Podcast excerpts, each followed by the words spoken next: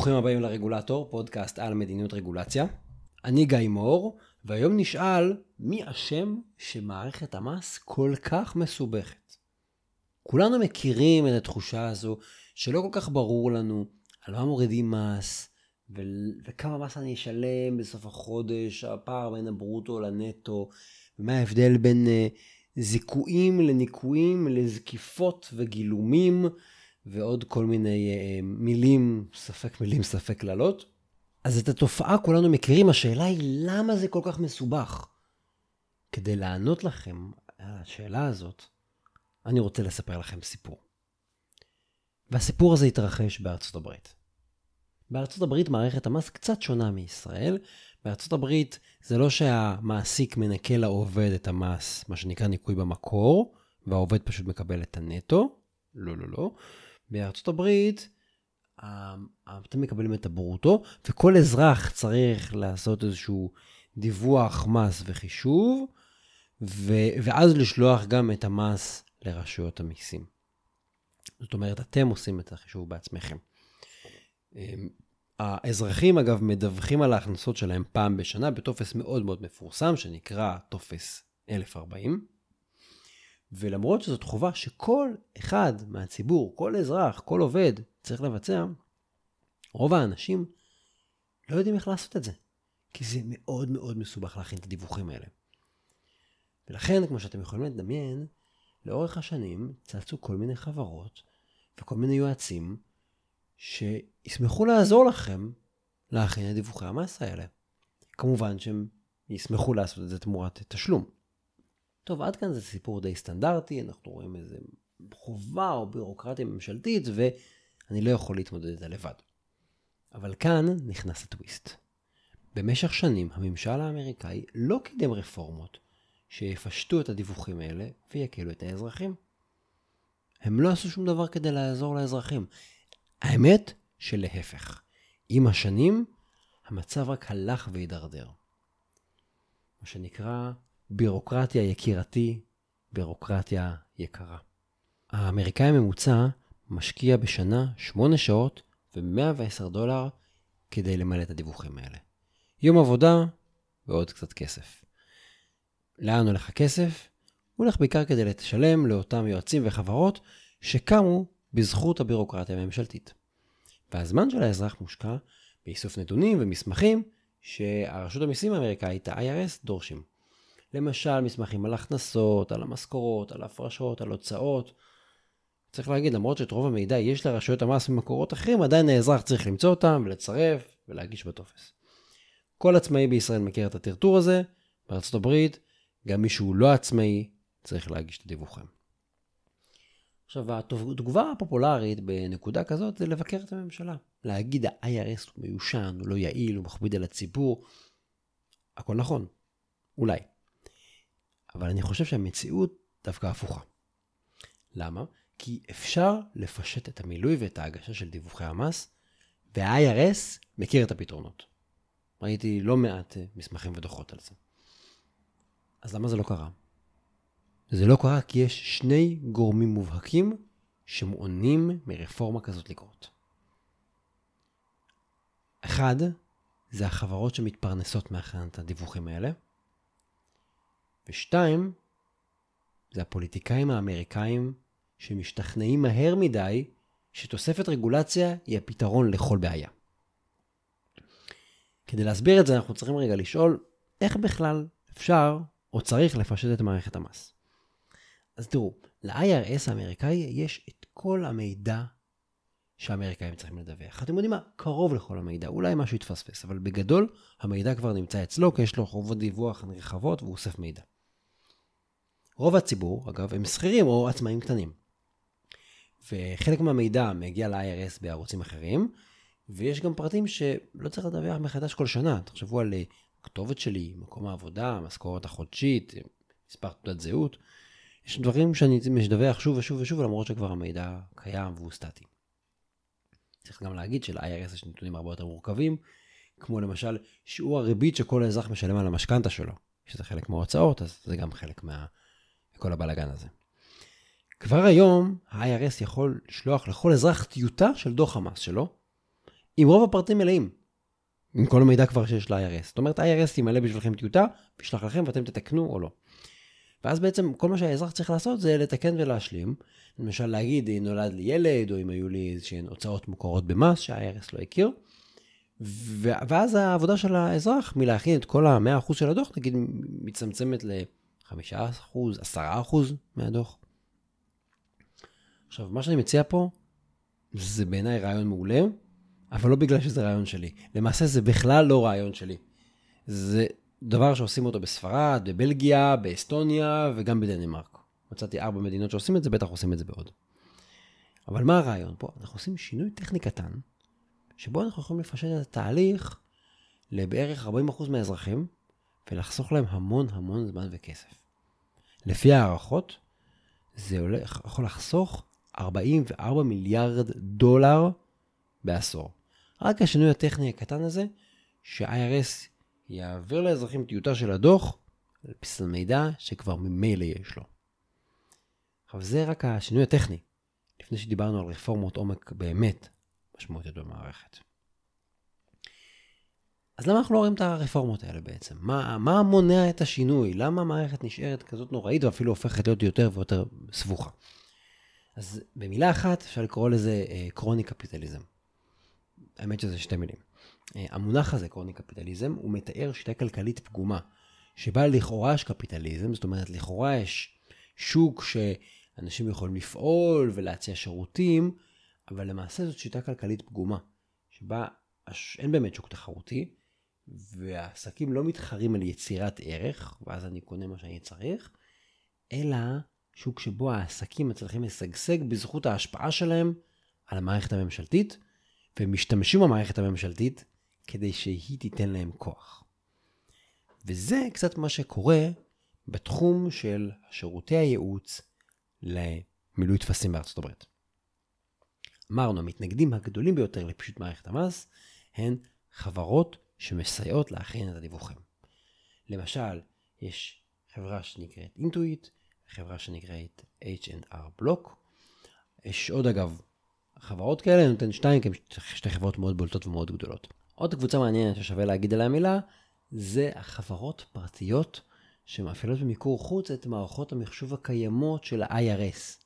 הן עלולות לאבד את הלקוח הכי גדול שלהן, במקרה של רפורמה. כי אם נשנה למשל את הטפסים, את הדיווח הדיגיטלי, אז נקים מערכת חדשה, אנחנו עלולים לקנות מערכת חדשה או לפתח אחת אחרת, והספק הנוכחי שלי לא מתלהב מזה, עדיף לו שהכל יישאר אותו דבר, אני אהיה לקוח שבוי שלו, וכל הציבור יהיה לקוח שבוי של הבירוקרטיה. אבל בואו נחזור לחברות שמסייעות לנו למלא את הטפסים ואת הדיווחים. איזה יופי. המודל העסקי של החברות האלה מבוסס על שני תנאים. אחד, האזרחים האמריקאים חייבים למלא ולהגיש דוחות מס. שתיים, התהליך של מילוי הדוח והדיווח יהיה מורכב מאוד מאוד מאוד מסובך לאדם הפשוט והוא חייב לקבל עזרה. נכון? זה מה שבעצם יוצר להם את הביזנס. אם אין חובה, אנשים לא יעשו את זה. אם יש חובה וזה פשוט, אז הרבה מאוד מהאזרחים יעשו את זה בעצמם, או יקבלו שירותים יותר קטנים. אז רפורמה לפישוט תהליך הדיווח תפגע במודל העסקי. ולכן החברות שעושות בתחום מפעילות לובי משמעותי מול נבחרי הציבור כדי להבטיח ששני התקנים האלה ימשיכו להתקיים. תהיה חובה להגיש דיווח, וזה יהיה מאוד מאוד מסובך. ועכשיו אנחנו מגיעים לסיפור. בשנת 2019 עבר בארצות הברית חוק בשם Taxpayer First Act. זאת אומרת, לשים את משלם המיסים בראש. החוק הזה היה ניסיון להוביל רפורמה שתקל על תהליך הגשת הדוחות לרשויות המס. ולפי הסיקור בעיתונות בארצות הברית, הלובי של החברות הפרטיות בתחום השקיע בשנת 2018 סכום של 6.6 מיליון דולר לגבי הצעת החוק הזאת וכדי להשפיע על התוכן שלה. החברות שמייעצות לאזרחים הצליחו בסוף להשפיע ולעצב את הנוסח הסופי, כך שהוא ישרת את האינטרסים הכלכליים שלהן ולא של משלם המיסים. וכנראה שזו הייתה השקעה מאוד מאוד נבונה. כי מה שהחוק שעבר בסוף אומר, זה שאסור ל-IRS לפתח מערכת מחשוב שתאפשר לציבור להגיש את דיווחי המס אונליין ובחינם. נגיד את זה שוב. החוק שנועד לעזור למשלמי המיסים ולהקל את הבירוקרטיה עליהם, אוסר על IRS, על רשות המיסים, לפתח מערכת מחשוב שתאפשר להגיש אונליין ובחינם את דיווחי המס של הציבור. ככה זה נראה. התחלנו כדי לעזור להם, והחוק עושה בדיוק הפוך. אולי עדיף שלא היינו מעבירים חוק בכלל. למה אתם שואלים? יש איסור כזה? אז הנימוק הרשמי הוא סיכוני סייבר. זה נורא נורא מסוכן סייבר, זה נורא נורא מפחיד. אסור שתהיה לנו מערכת להגיש את דיווחי המס בצורה מקוונת. אבל שימור שיטת הדיווח המיושנת ומניעה של מערכת חדשה כזאת, כמובן שהוא מיועד לשמר את הבעיה של סרבול כדי שהחברות הפרטיות יוכלו להמשיך לעשות כסף באמצעות מכירת שירותים לאזרחים וגם לממשלה. אז הנה, הממשלה יצרה בעיה בירוקרטית, ויש לנו גורמים פרטיים שרוצים לשמר אותה והם גם מצליחים. אז עד שהייתה לנו תקווה שה-IRS יתייעל ויעשה משהו כמו שצריך, החברות האלה פעלו לעצור את זה. עכשיו לכו לקונגרס ותעבירו תיקון לחוק או תבטלו אותו, זה סיפור מההפטרה, לא רואה מתי זה קורה.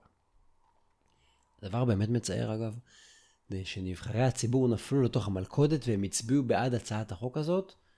אני מדבר פה על חברי קונגרס, גם דמוקרטיים וגם רפובליקנים, וגם אגב הנשיא טראמפ שזה עבר בתקופתו והוא חתם על החוק, היה יכול להטיל על זה וטו. כולם העבירו את זה, כולם תמכו בחוק הזה, כל הכבוד, אין דיגיטציה, אין התייעלות. אז אנחנו רואים פה בעצם סוג של אסטרטגיה שיטתית. התחלנו בשאלה למה אין רפורמה על פישוט מערכת המס, וגילינו שיש רפורמה. היא מתחילה אולי אפילו בכיוון הנכון, אבל אז היא מתהפכת ועושה את הדבר הרע ליותר גרוע. אנחנו רואים שיש מישהו שעובד מאוד מאוד קשה כדי לקדם שינויים מרחיקים לכת, אבל הם לא מיועדים לשרת אותנו, הם מיועדים לשרת את עצמו.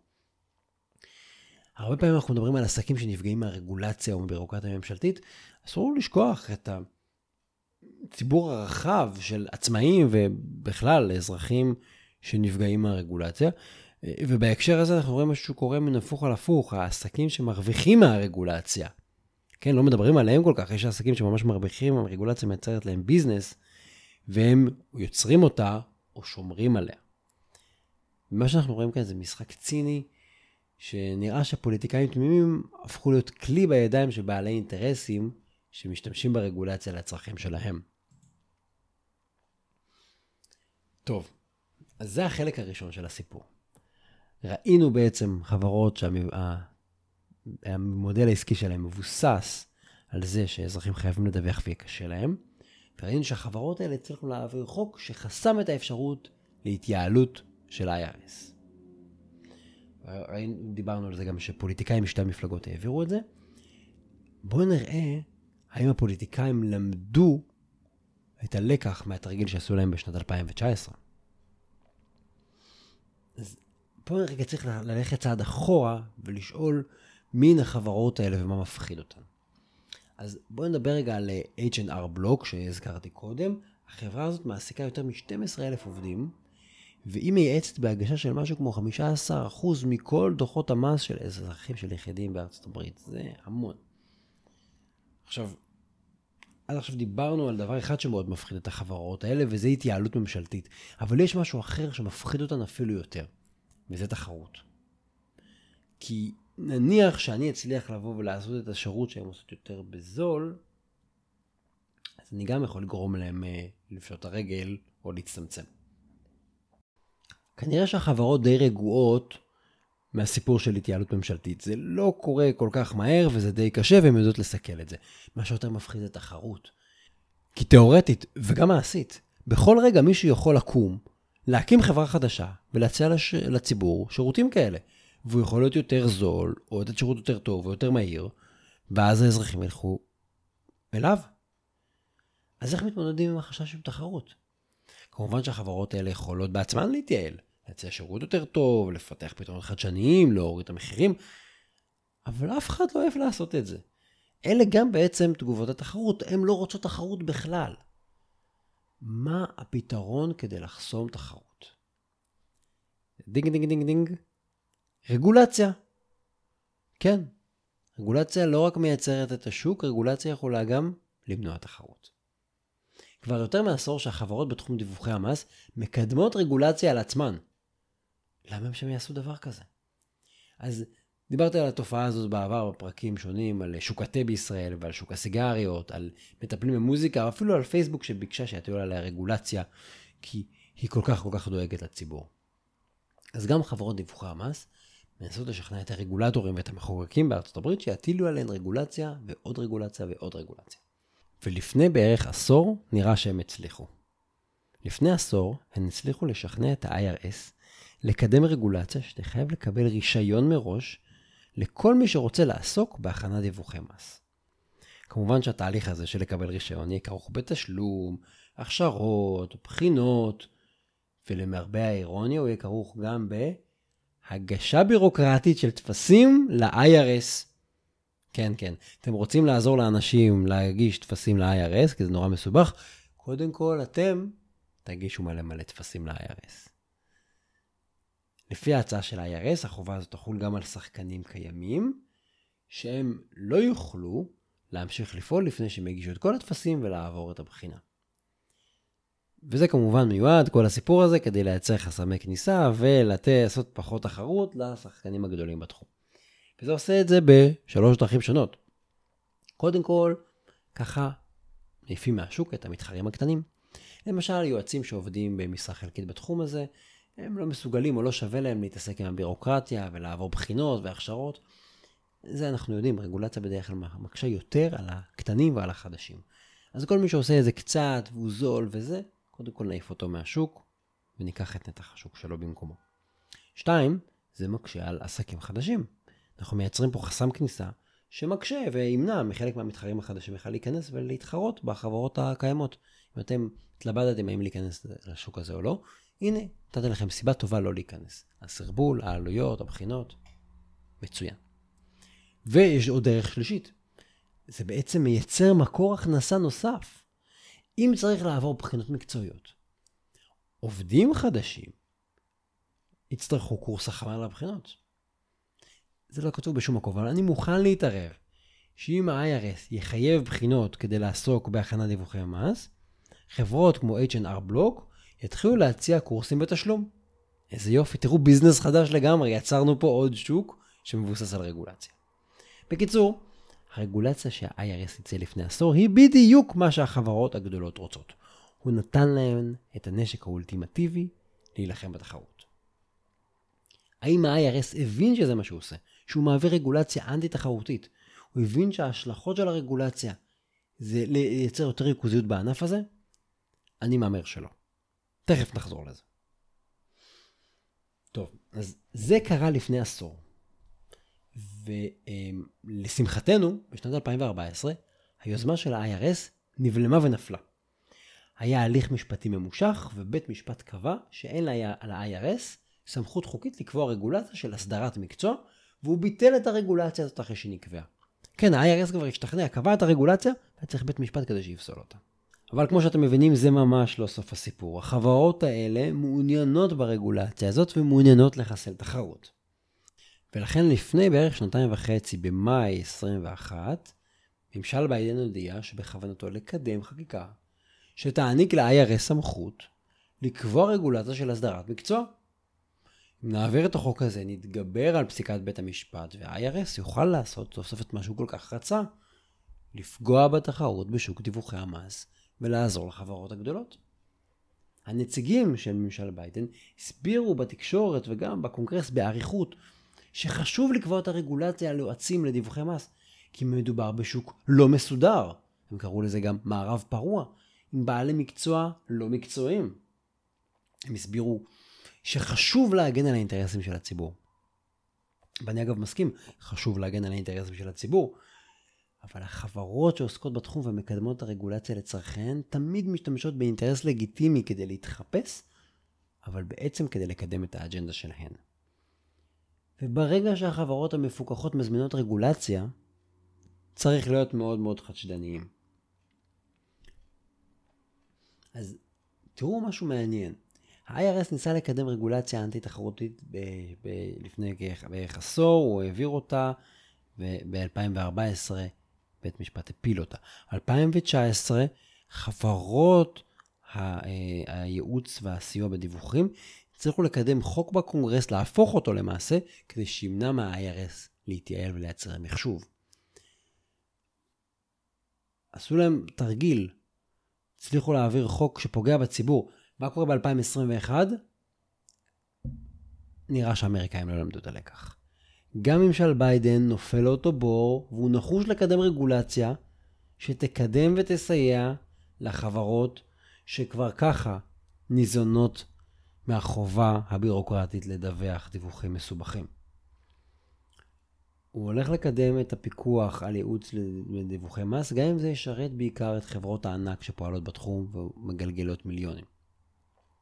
עכשיו חשוב להדגיש, לי אין שום התנגדות לצורך ברגולציה בכלל, או בתחום הזה או בתחומים אחרים, אבל כשהספונסר של החוק הזה הוא שחקן מסחרי עם אינטרס מאוד מאוד ברור, שכבר הצליח לסובב חקיקות שהן בעד משרת המיסים, משלם המיסים, כדי שהם יהיו נגד משלם המיסים, משהו נראה לי צריך להדליק נורה אדומה. אם הרגולציה הזאת תביא להפחתה של התחרות, והיא תאפשר לחברות הגדולות בתחום להעלות את המחירים, אפילו להעלות רק ב-10%, שזה לא תרחיש מופרך, זה יעלה לציבור האמריקאי כמה מיליארדי דולרים בשנה. עכשיו, זו עלות שחייבים לשלם אותה, לא לממשלה, עלות שמשלמים אותה כדי להגיש את דיווחי המס ולשלם את המס. זה בעצם עוד מס על המס. מה שעצוב פה זה שהממשלה האמריקאית עושה את העבודה המלוכלכת בשביל חברות הענק שלא אוהבות כל כך תחרות, וגם ככה חיות ומרוויחות מזה שיש רגולציה. טוב, זה היה סיפור די מתסכל. חברות שעושות המון המון כסף מזה שיש בירוקרטיה, וכולנו סובלים מבירוקרטיה, הן עושות מזה ים, ים, ים של כסף, כשמנסים להעביר חוק שייעל את התהליך, הן חוסמות אותו, סובבות אותו וגורמות לזה שהוא ישרת אותן. מצליחות לגרום לרגולטור לקבוע רגולציה שתקטין את התחרות. כשבית משפט מפיל את זה, הן הולכות ובונות את uh, מהלך שיעבירו חוק כדי שיאפשר את זה. זה די מייאש. אז uh, אני אגיד לכם מה אפשר לעשות. הערתי קודם שלא בטוח שה-IRS חשב במקור על החסרונות של ההצעה שלו. למשל, אולי לא חשבו או לא עשו את הניתוח על איך זה הולך לפגוע בתחרות. ואני חושב שאולי זה המפתח. אנחנו לא יכולים לקבוע כללים גורפים שיאסרו על הטלת רגולציה. המציאות לא כזאת פשטנית. אבל אפשר לחייב כל רגולטור לחשוב רגע לפני שהוא מחוקק. לבצע איזשהו תהליך מסודר, לפני שהוא מקבל החלטות משמעותיות שמשפיעות על מיליוני אנשים. למשל, שה-IRS יוכיח בעזרת נתונים שבאמת קיימת בעיה. אני, אני לא התרשמתי שיותר מנפנופי ידיים שיש משהו. כי אם אין בעיה, אז בכלל לא צריך רגולציה. אגב, אם יש בעיה והיא קטנה או היא עומדת להיפטר באמצעות כוחות שוק או טכנולוגיה, גם לא צריך לרוץ לעשות רגולציה. חוץ מזה, כדאי שהוא ישים על השולחן כמה חלופות, ואז הוא ייקח כל חלופה וינסה להבין, אם נעשה אותה, מה היא תעשה. כמה היא תעזור לעסקים, כמה היא תעזור לממשלה, כמה היא תעזור לאזרח, כמה היא תשפיע על התחרות, או על הסביבה, או על המגדר, או תבחרו את ההשפעה האהובה עליכם. אמ, אבל להבין רגע כל חלופה כזאת, מה היא באמת הולכת לעשות. כי תשמעו, אפשר להגיד שני דברים על ה-IRS, על ההצעה שלו מלפני עשור. או שהם הבינו שהם הולכים לחסל את התחרות בשוק הזה ולייצר פה מונופולים ענקיים, ואז זה קטסטרופה, כי למה אתם עושים את זה? או שמעבירים את הרגולציה הזאת והם לא מבינים מה הם עושים, והם לא מבינים שהם בכיס של החברות שכבר שולטות בשוק. ו- ואז זה גם קטסטרופה, כי איך אתם מעבירים כזה דבר משמעותי בלי להבין את המשמעויות? אז ככה או ככה, אנחנו רוצים שהרגולטור יעשה חשיבה, יבין את הבעיה, יאסוף נתונים, יבין את ההשפעות הישירות, בשאיפה גם השפעות יותר עקיפות, כמו השפעה על התחרות או על החדשנות, ואז נוכל לנהל דיון אינטליגנטי. כי גם אם אני אומר בצורה סלחנית שה-IRS לא ידעו ולא התכוונו, זה גם מציאות מאוד מאוד מטרידה שאתם מעבירים דברים כאלה בלי באמת להבין את ההחלטה שלכם. ואולי צריך להגיד עוד משהו כנראה לאמריקאים זה ברור, אולי לנו בישראל זה קצת פחות ברור. אי אפשר לעשות את הניתוח הזה בראש. זה צריך להיות ניתוח רציני, אנחנו צריכים באמת להקדיש לזה חשיבה ולהעלות אותו על הכתב וגם לפרסם אותו לציבור. ואם הניתוח הזה מצביע באמת על אה, כשל משמעותי, נגיד אה, שהרגולציה תפגע מאוד בתחרות, כמו במקרה הזה, אז יהיה מאוד קשה לקדם את הרגולציה, וטוב שיהיה קשה לקדם את הרגולציה, כי היא מאוד מאוד בעייתית. ומצד שני, אם הדוח הזה יהיה סתמי וחלול, אז אפשר יהיה לדעת שה-IRS או רגולטור אחר לא עשה עבודה רצינית, או שהוא מנסה להסתיר פה איזה משהו, או שאולי אפילו יש פה איזה גורם עסקי שדחף את האג'נדה שלו פנימה. אני חושב שאם ה-IRS וממשל ביידן יעשו את זה עכשיו, אז נקבל מדיניות יותר טובה, ויהיה אפשר לראות שהם באמת, באמת עשו על זה עבודה. וגם עוד פעם, אני לא ממציא את הגלגל. יש שיטה לבצע ניתוח כזה, היא נקראת בישראל רגולציה חכמה, באנגלית קוראים לה RIA, Regulatory Impact Assessment, ראשי תיבות, והיא משמשת, והיא uh, מקובלת ב-OECD ובעוד הרבה מדינות אחרות, uh, וזה פשוט uh, מה שמתבקש לעשות כשאנחנו באים לקבל החלטות ולקבוע מדיניות. מה הבעיה? מה החדשות הרעות? החדשות הרעות הן שבהרבה מדינות בעולם, מסורתית רשויות המס היו פטורות מהשיטה הזאת. נתנו כל מיני הסברים לדבר הזה, אבל עובדתית, כשה-IRS גיבש את המדיניות שלו ב-2010, עד שהיא נפסלה ב-2014, הוא לא עשה ניתוח מסודר, כי הוא לא היה חייב לעשות ניתוח מסודר, אמרו לו, אתה פטור מחשיבה. אז זה, אלה החדשות הרעות. אני אגיד לכם רגע מה החדשות הטובות והמעודדות. בשנת 2018 נחתם מזכר בין הבית הלבן לבין משרד האוצר בארצות הברית, שלפיו רשויות המס יתחילו לעבוד לפי השיטה הזאת. הם התחייבו לעשות את זה באופן וולונטרי, לא כל חוק מחייב, וכנראה השתכנעו, או מישהו משתכנע, שלעשות עבודת מטה מסודרת ולהשתמש בנתונים ולהבין אם ההצעה שלך הולכת לפגוע בתחרות, זה כנראה דבר טוב. אז יש סיכוי שהפעם, בסיבוב הזה, מישהו יעשה שיעורי בית לפני שהוא מטיל רגולציה, שכנראה תשרת את קבוצות האינטרס החזקות, שגם ככה מנהלות את השוק הזה, וגם ככה במידה רבה מנהלות את הרגולטור האמריקאי.